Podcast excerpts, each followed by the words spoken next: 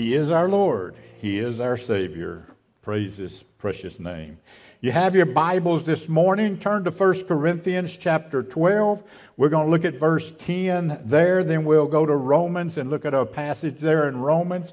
As we're in a series that we uh, are looking at spiritual gifts, gifts given to us by God everyone who has ever been saved, everyone who has received that free gift of salvation, has also received gift, a gift or gifts from God to be used within the local church to advance the body of Christ, to make the body of Christ complete.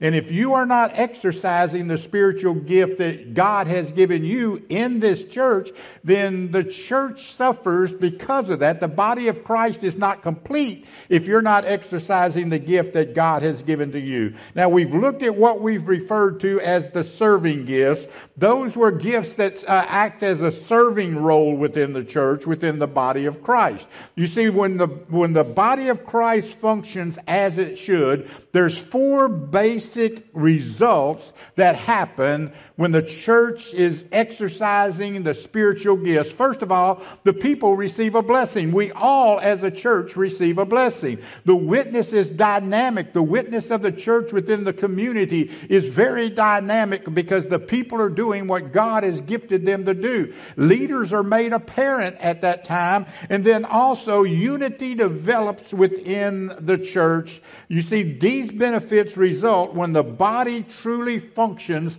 as God designed it to. And, and the key is make it, uh, to making it function is the use of spiritual gifts given to each member as we looked uh, last week or week before last as God sees fit. In other words, God knows you better than you know yourself.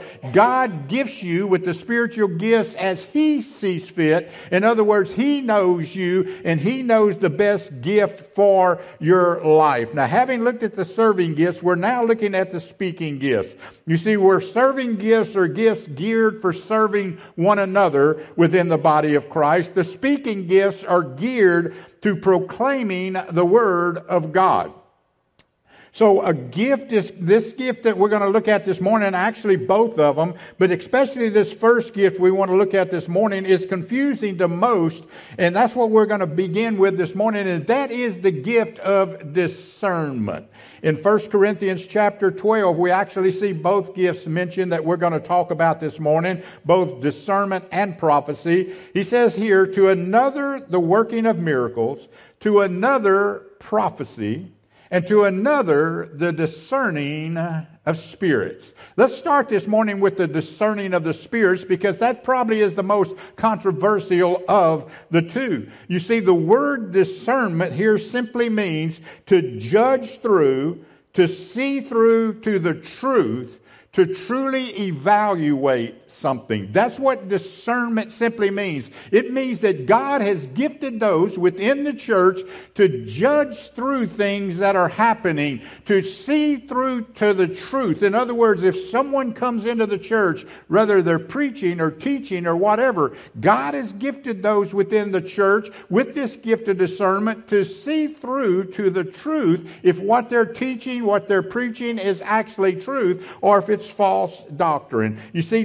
discerning of the spirits, therefore, is to simply evaluate the spirit of a person to see whether that person is acting in the Holy Spirit or some other spirits. First John chapter 4 verse 1 tells us, brethren, he says, believe not every spirit, but try the spirits. He's talking there about the spirits of individuals within the church. Don't believe every spirit. Look, there are those who come into the church, boy, you just think they're just, you know, really spiritual people. But, you know, when you really get to know them and you really begin to judge the things they're saying, the uh, life they're living, the things that they're doing, you realize that that is not a spirit of God. That is a spirit of something else. So those within the church with the gift of discernment, they're able to see through the phonies that may come within the church to disrupt the church. The problem with many churches today is there's more evil spirits acting within the church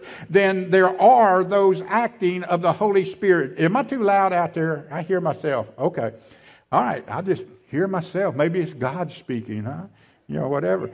All right, you spirit people with the spirit of discernment know that that, you know, no, let's not go there. Okay, I, I just getting an echo back up here. John, well, never mind. You know where the monitor uh, switch is for the W1? Okay, never mind. Don't touch anything. Ain't no telling what'll happen. Anyway, I'll, fix that afterwards, okay? So the problem again is many churches, there's, there's more evil spirits acting than there is those out of the Holy Spirit. And this, because of this, God has placed those within the body, which is with this special gift, and their responsibility is to be watchdogs, so to speak, over the body and warn the church body, you know, if, if someone is, uh, acting out of a godless spirit or an evil spirit rather than the body of Christ. Now look, these people in most cases aren't evil people. Let's get that out of the way first. These are not evil people that we're speaking of here that may come into the church and, and bring in false doctrine or cause dissension or cause division. They're not necessarily evil people, okay? And in most cases, you know, uh, they just possess a spirit of dissension. They just they, they, they, they, possess a spirit of division or discord, and they many, many times don't even realize that. But a person with the gift of discernment, they can see through. Again, what's the definition? To judge through, to see through to the truth, to truly evaluate something. So that's why God has placed those within the church body with this gift of discernment, because there are many within our churches with a spirit of dissension or with a spirit of division, and they cause more trouble within the church than they bring unity within the church. The, when everyone is operating in their spiritual gift, listen to me, it's going to bring unity within the church. It's going to bring the church together, not separate or bring division. But listen, here's the thing if a person is not bringing people together, creating unity, they are dividing people and causing division. You're doing one of those two things, okay? People are either bringing people together and unifying, or they're dividing people and causing division. Okay, so we got to remember that. Look, that person can think of themselves as spiritual all day long, but God views them as non spiritual.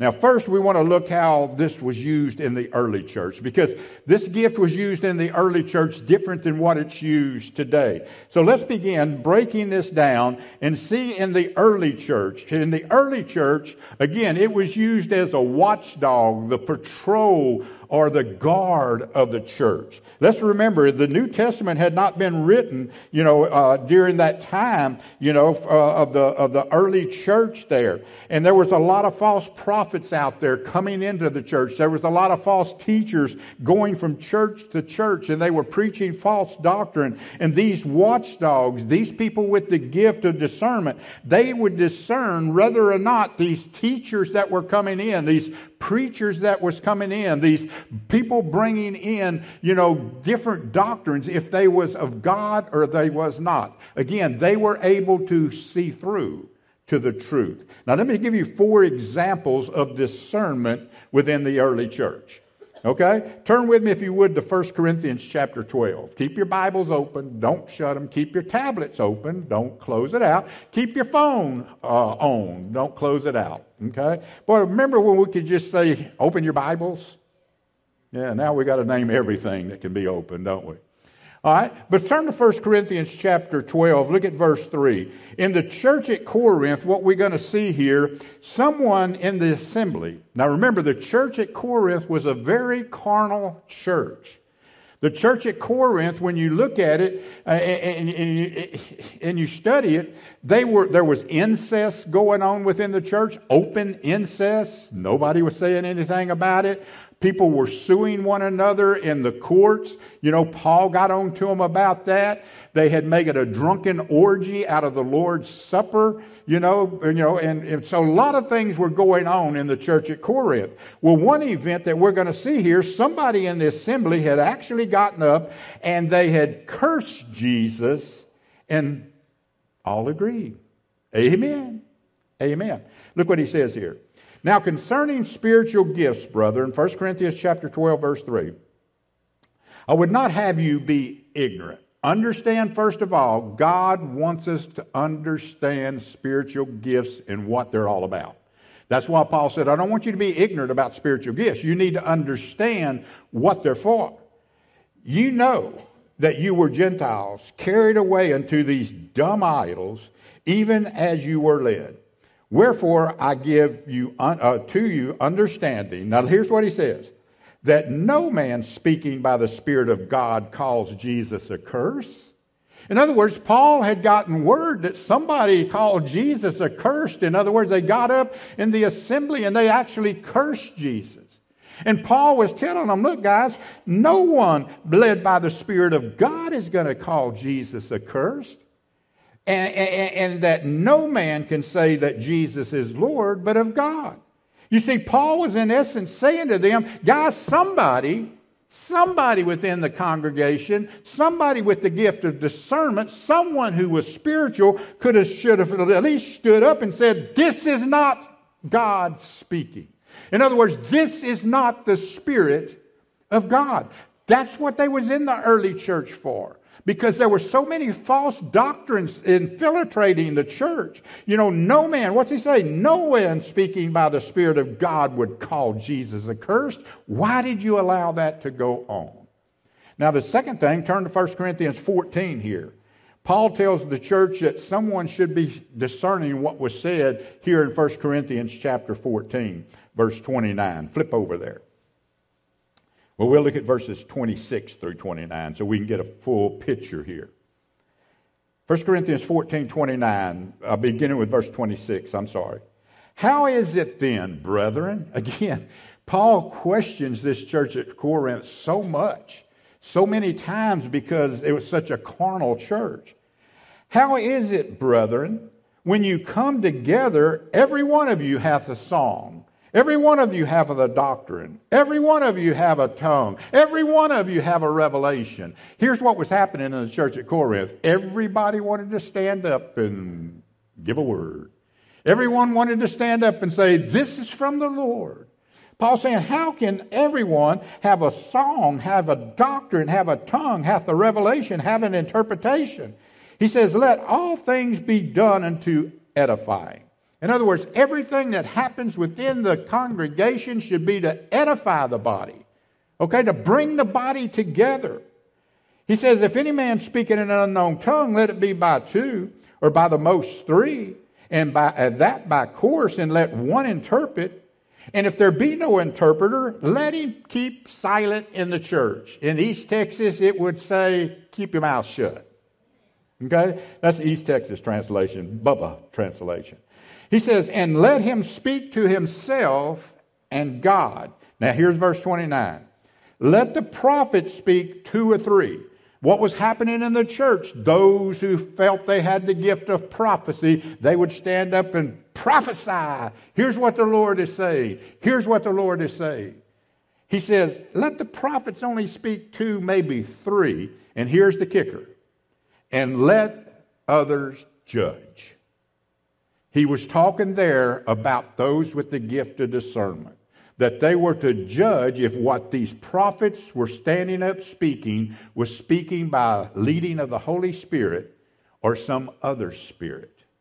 So he said, if, if you get up and prophesy, only two or three, and let those with the gift of discernment discern if what they're saying is truth or false doctrine. Another example of Paul using the gift of discernment, turn, uh, turn to Acts 16. There was a woman as Paul and Silas was walking the roads proclaiming Jesus Christ, okay? There was a woman that you know, was following them. And, you know, she would say, you know, what this woman was saying, it sounded like good PR for Paul and Silas, okay? You know, but Paul recognized this is not of the Holy Spirit. Paul recognized this was an evil spirit, even though what she was saying was true. But he realized that it was coming from an evil spirit. Acts 16, verse 16. And it came to pass, as we went to prayer, a certain damsel possessed with a spirit of divination met us. Paul recognized right off the bat this is not the Spirit of God. Which brought her masters much gain by soothsaying. In other words, that's how she le- made her living, is by soothsaying.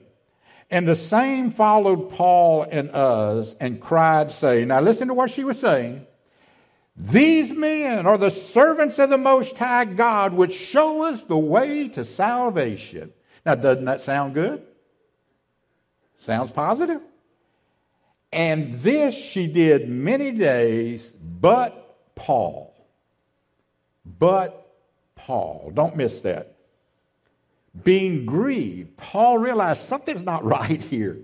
Okay, so, so, even though she's saying the right things, something's not right. Do you understand what Paul is saying there? In other words, Paul had this gift of discernment. And he said, Well, she's saying the right things, but the spirit of which she is saying it doesn't line up. Let's read on. Paul, being grieved, turned and said to the Spirit, I command thee in the name of Jesus Christ to come out of her. And he came out of her that same hour. You see, Paul discerned that even though what she was saying may be true, the spirit of which she was saying it was not of God. Again, that's how those with the gift of discernment were in the old, uh, in the uh, early days of the church. So, though the word she spoke was good, the spirit she spoke was not. Look at Acts chapter 5, another example here. Peter exercised this gift recognizing Ananias and Sapphira at the selling of land. We all know that story, but let's take a look at it. Acts chapter 5, verse 3. But a certain man named Ananias, and Sapphira, his wife, they sold a possession and they kept back part of the price, his wife also being privy to it, and brought a certain part and laid it at the apostles' feet. But Peter, but Peter said, Ananias. Now, see that? But Peter, just like with but Paul, something wasn't right. You understand? That's what but Peter means. That's what but Paul means. They, they discerned here something's not right here. They're saying they sold this piece of land for this amount of money, but something's not right. Okay? Paul, uh, I mean, let's see, I got to get back down to where I was. Okay, and, and uh, you know, his wife also being privy to it. And but Peter said, Ananias, why has Satan filled thine heart to lie to the Holy Ghost. Who did Ananias lie to? Peter? No, to the Holy Spirit of God. And to keep back a part of the land. Look at here. These are just a few of the ways the gift was used in the early church. And with this gift, Christians could identify truth from error, they could identify hypocrisy from genuineness. That's the way it was used in the early church. Okay? Now, in today's church, you know, how is this gift used today? Is this gift still in effect today? You see, false prophets, I believe, are still everywhere today. At this hour, okay, today, at this hour, there are people preaching within our churches that aren't preaching the truth of God. They're lacing the truth of God with what they're teaching, but when you lace the truth of God with what you're teaching and you're teaching false doctrine, it negates the truth of God. It's false doctrine. Okay, so false prophets, I believe, are still everywhere today. And I believe there's some people who are gifted with this gift of God, this gift of discernment to unmask, if you please, these false prophets and to protect the church from them. Now, those with the gift of discernment, they have the ability to identify false prophets. They have that ability given by God to identify false prophets. Look at 2 Corinthians chapter 11. 2 Corinthians 11, let's uh, read verses 13 through 14. And I want to clarify or explain some things to you on these verses this morning. 2 Corinthians chapter 11, verse 13. We're talking here about false prophets. We're talking here about false teachers. We're talking here about false preachers. We're talking here about people who are not tre- teaching the truth of God. He says, For such are false apostles, deceitful workers. Now look at that next word. If you have a King James, it uses the word transforming. If you have a different translation, it is going to probably use disguising or some other word like that. But he says these are deceitful workers transforming. Now, the Greek word there used is the Greek word that means masquerading. We all know what masquerade means. It means you're doing something that's not really who you are. It also means disguising, okay? So what Paul is saying, you know, these type of people they're deceitful workers. They're masquerading. Now, again, where that word uh, was used also is back in those days. I'm talking about back in the early days of the church. They had theater like what we do. But they didn't have the costumes like what we do. So, what they would do, one person may play two or three parts in this, uh, you know, show they were putting on. But they would have a mask on a stick and they would hold that mask up and be this character. Then they would put that mask down and they would grab another mask and they would masquerade as that person. And that's what this Greek word means here, that he's using here. They were masquerading, they were disguising themselves as teachers of God. But look at this. And, and into apostles of Christ. In other words, they changed their outward appearance. Okay? Look at verse 14. And no marvel, for Satan himself is masquerading or can masquerade. Okay? Again, the word transform. Okay? Into an angel of light. That's what the lady following uh, Peter and them were doing. What she was transforming herself into an angel of light, even though she still had a bad, evil spirit. Therefore, it is no great thing as if his uh, ministers also be transformed or masquerade as the ministers of righteousness, whose end shall be according to their works. So, you know, I mean, we're, we're clear here that there are those within the churches today who are masquerading as ministers of God. They are putting on a disguise as ministers of God. But the words they're teaching do not come from God's holy word. They've got their own agenda. These are the phonies. Now, let's compare that to Romans 12. Turn over Romans chapter 12. I want to, I want to show you this same, uh, this Greek word, uh, another Greek word for transform. Okay? I just want to do a comparison here real quickly. Romans chapter 12, verse 2. Because we're going to see the word in the King James used again, transformed. Okay? But it's a different Greek word. If you've got a strong, go look this up. It's a different Greek word used here in Romans chapter 12. He says this, and be not conformed to this world. He's talking here to the Christian people. He's talking here to those of us who know Christ as our personal Savior. He says, Be not conformed to this world, but be you transformed. Now, we've seen the word up there in uh, 2 Corinthians transformed to mean masquerade or disguise. This is a different Greek word here used in Romans chapter 12. It is the Greek word metamorpho. Metamorpho. Anybody know where we get our word, what word we get from metamorpho? Metamorphosis. Is metamorphosis when something goes through a metamorphosis like a butterfly and a caterpillar. Do are they masquerading? They actually become something else. They're not disguising themselves. They actually come or become something else. And that's what paul is saying here the church at rome. You know those of us who know christ we're not just masquerading. We're metamorphosing into little Christ. So it's a different Greek word here. Again, this is where we get our word metamorphosis. And how do we metamorphose into uh, people like Christ? By the renewing of your mind, that you may prove what is that good and acceptable and perfect will of God. So these who are changed, these are those of us who are changed from the inside out, not simply masquerading or disguising themselves as ministers of Christ. those with the gift of uh, uh, discernment, they're able to expose these spiritual phonies for what they are and protect the church from their false doctrine. A couple of other things here for you. They're able to spot carnality in the life of individuals. In other words, just even regular members within the church who portray themselves as something very spiritual, those with the gift of discernment can see right through them. You may fool some.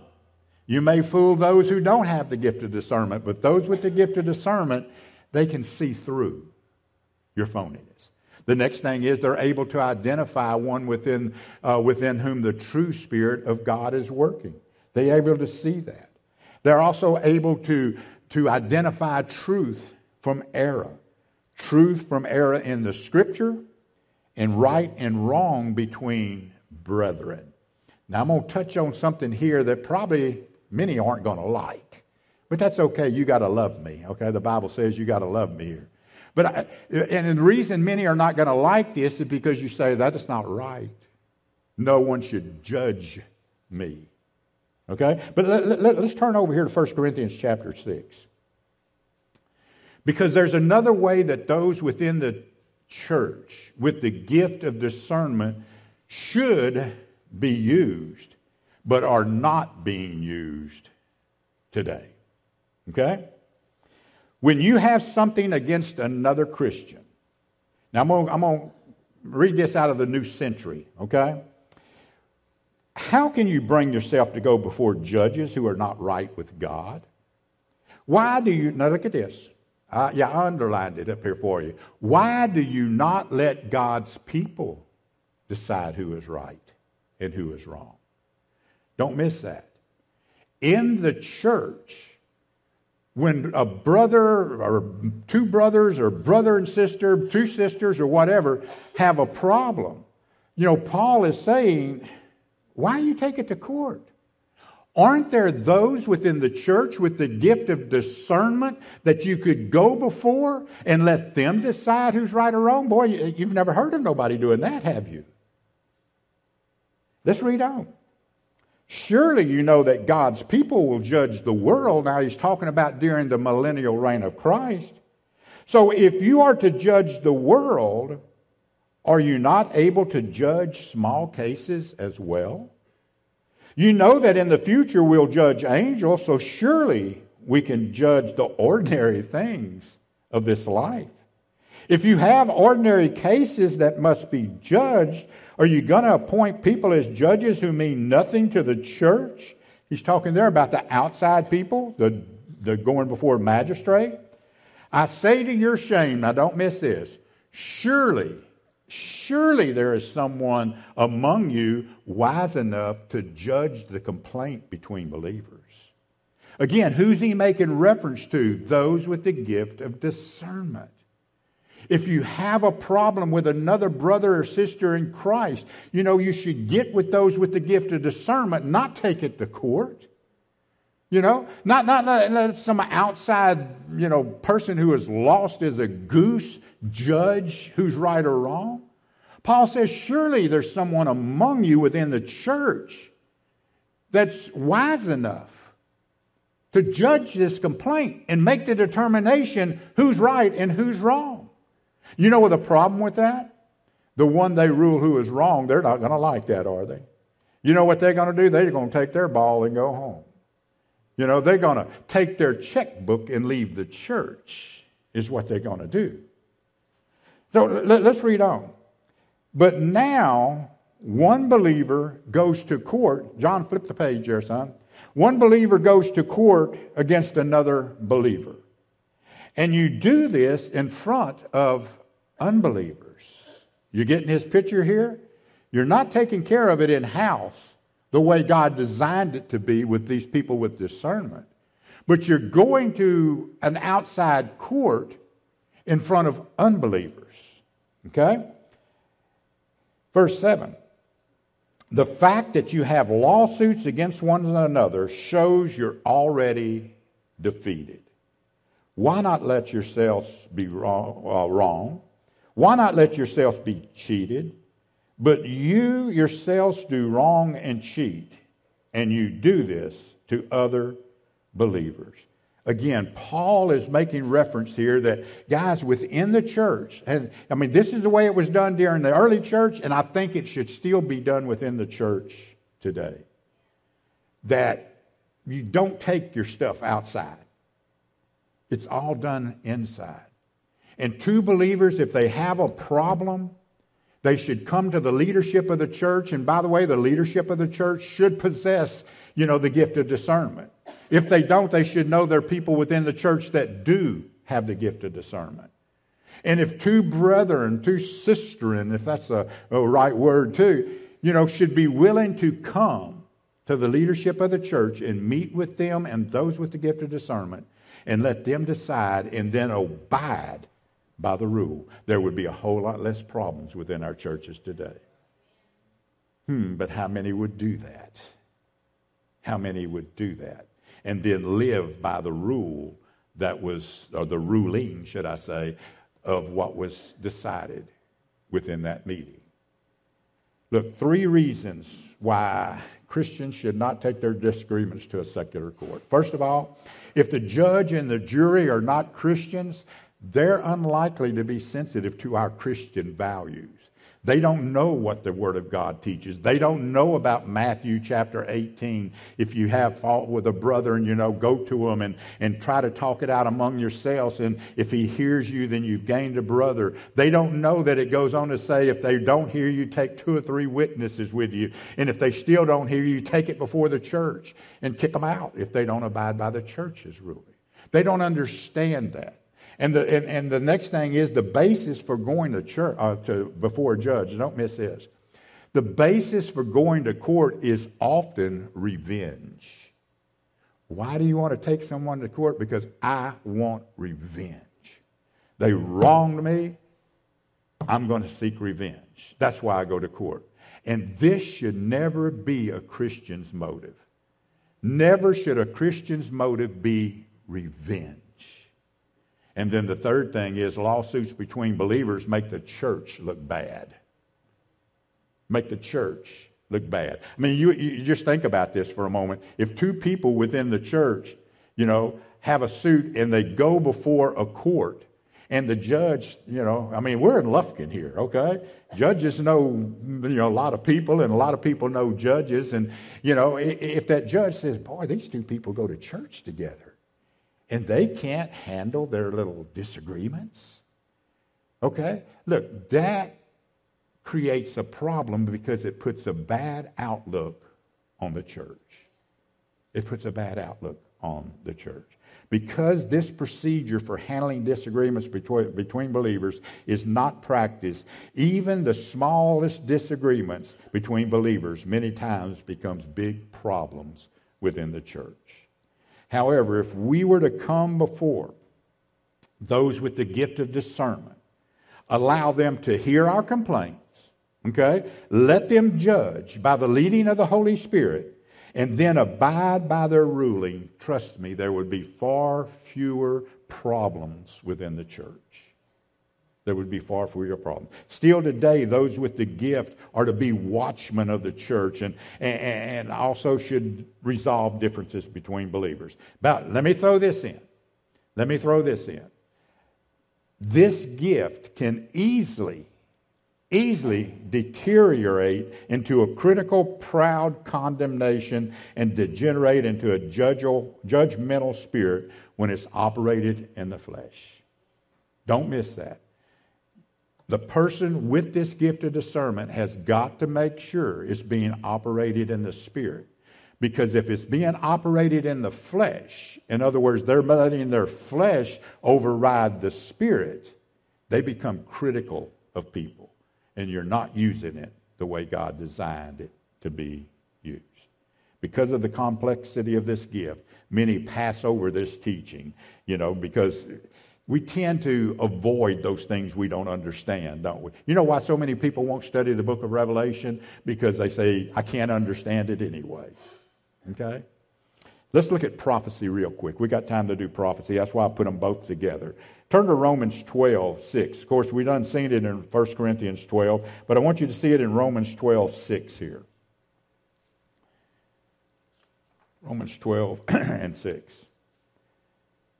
If God has given you the ability to prophesy, speak out with as much faith as God has given to you.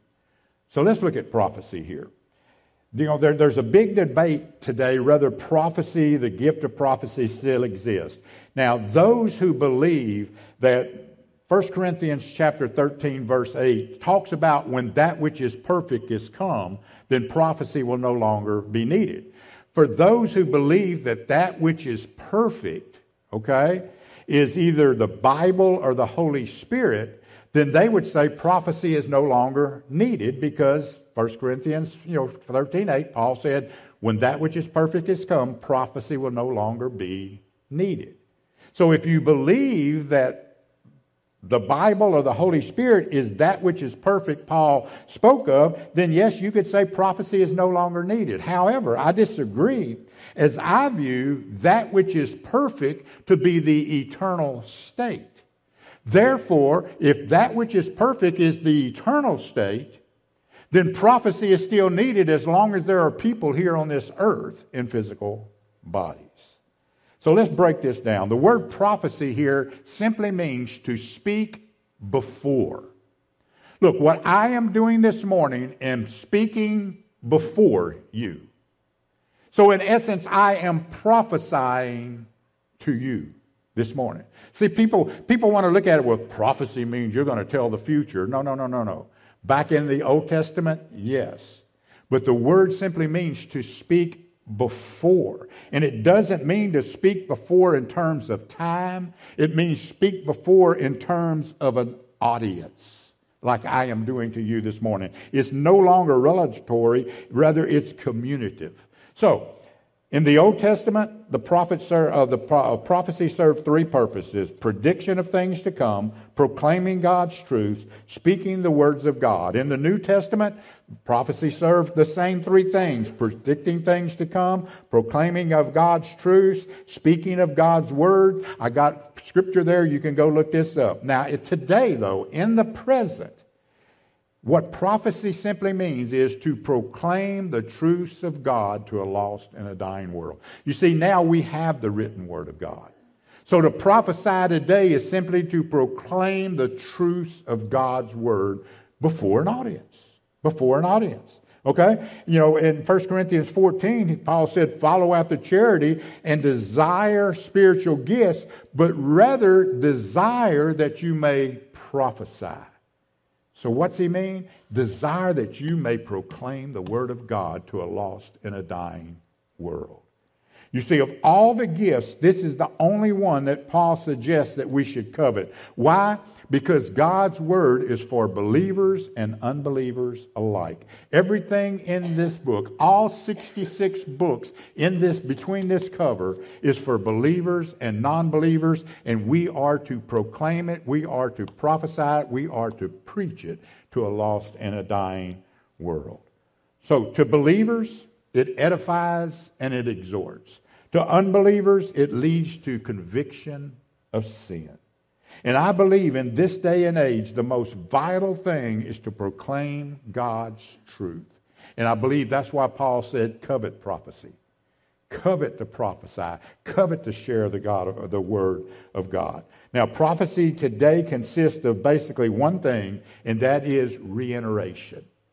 Reiteration. Reiteration of what? Reiteration first of the written word of God. We need to reiterate it to a lost and a dying world. For the prophet, the word of God is just that.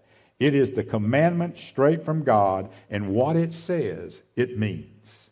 In other words, for a prophet, those who prophesy, there's no black and white here. I mean, it's all black and white here. There's no gray area. You know, and a prophet sometimes can come across pretty harsh because they believe what's in it, they're going to proclaim what's in it. There's no gray area. This is what the Bible says, this is what it means, this is what you got to do. And sometimes they can come across pretty harsh. So a prophet sometimes has to watch that. You know, they, they, many times they'll hurt feelings, uh, you know, by the way they express themselves. But for them, again, it's black and it's white. There's no gray area. But also, it's a reiteration of the faith of that God has given. He says in Romans 12, 6, let us prophesy according to the proportion of our faith. This is a warning to those with this gift. It's the danger, it's the warning of going uh, uh, beyond what God has given and faith receives. In other words, a prophet, those who prophesy, those who speak before, needs to stick with the Word of God.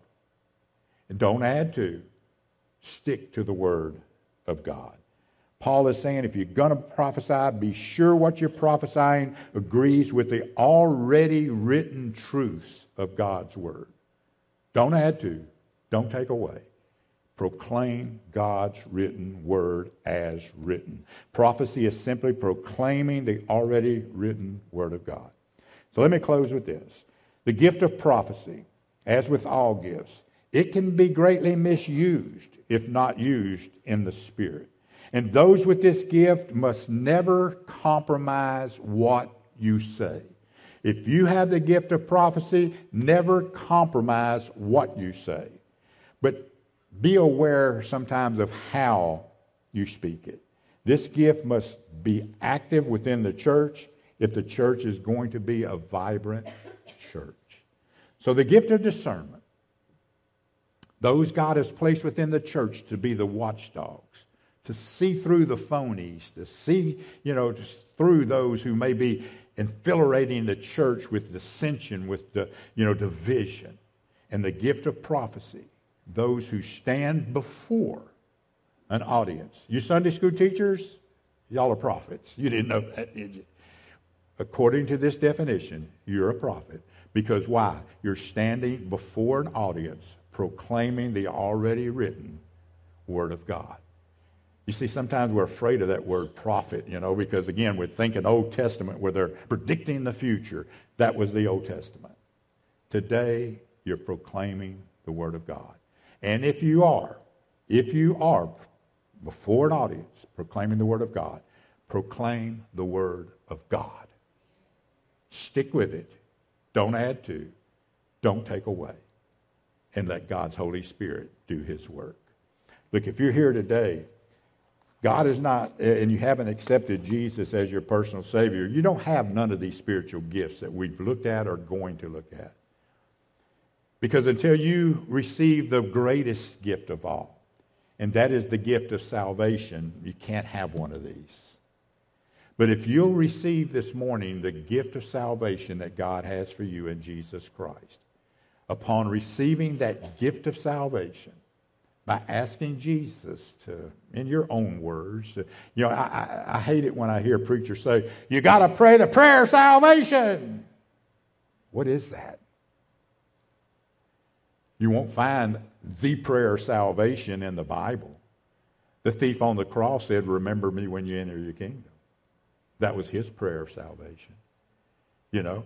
Uh, so the prayer of salvation is simply you from your heart realizing you're a sinner and asking Jesus Christ in your own words to forgive you of your sin, come into your heart, and make him Lord of your life. That is your prayer of salvation. And once you do that, you're going to receive that greatest gift of all, what we celebrate Christmas for Jesus Christ. And upon that, He's going to give you a gift or more gifts to be used within this church. And now you're responsible to put those gifts to use within Fairview Baptist Church. In order for this church to be able to be complete and do what God has placed it within this community to do. Let's pray.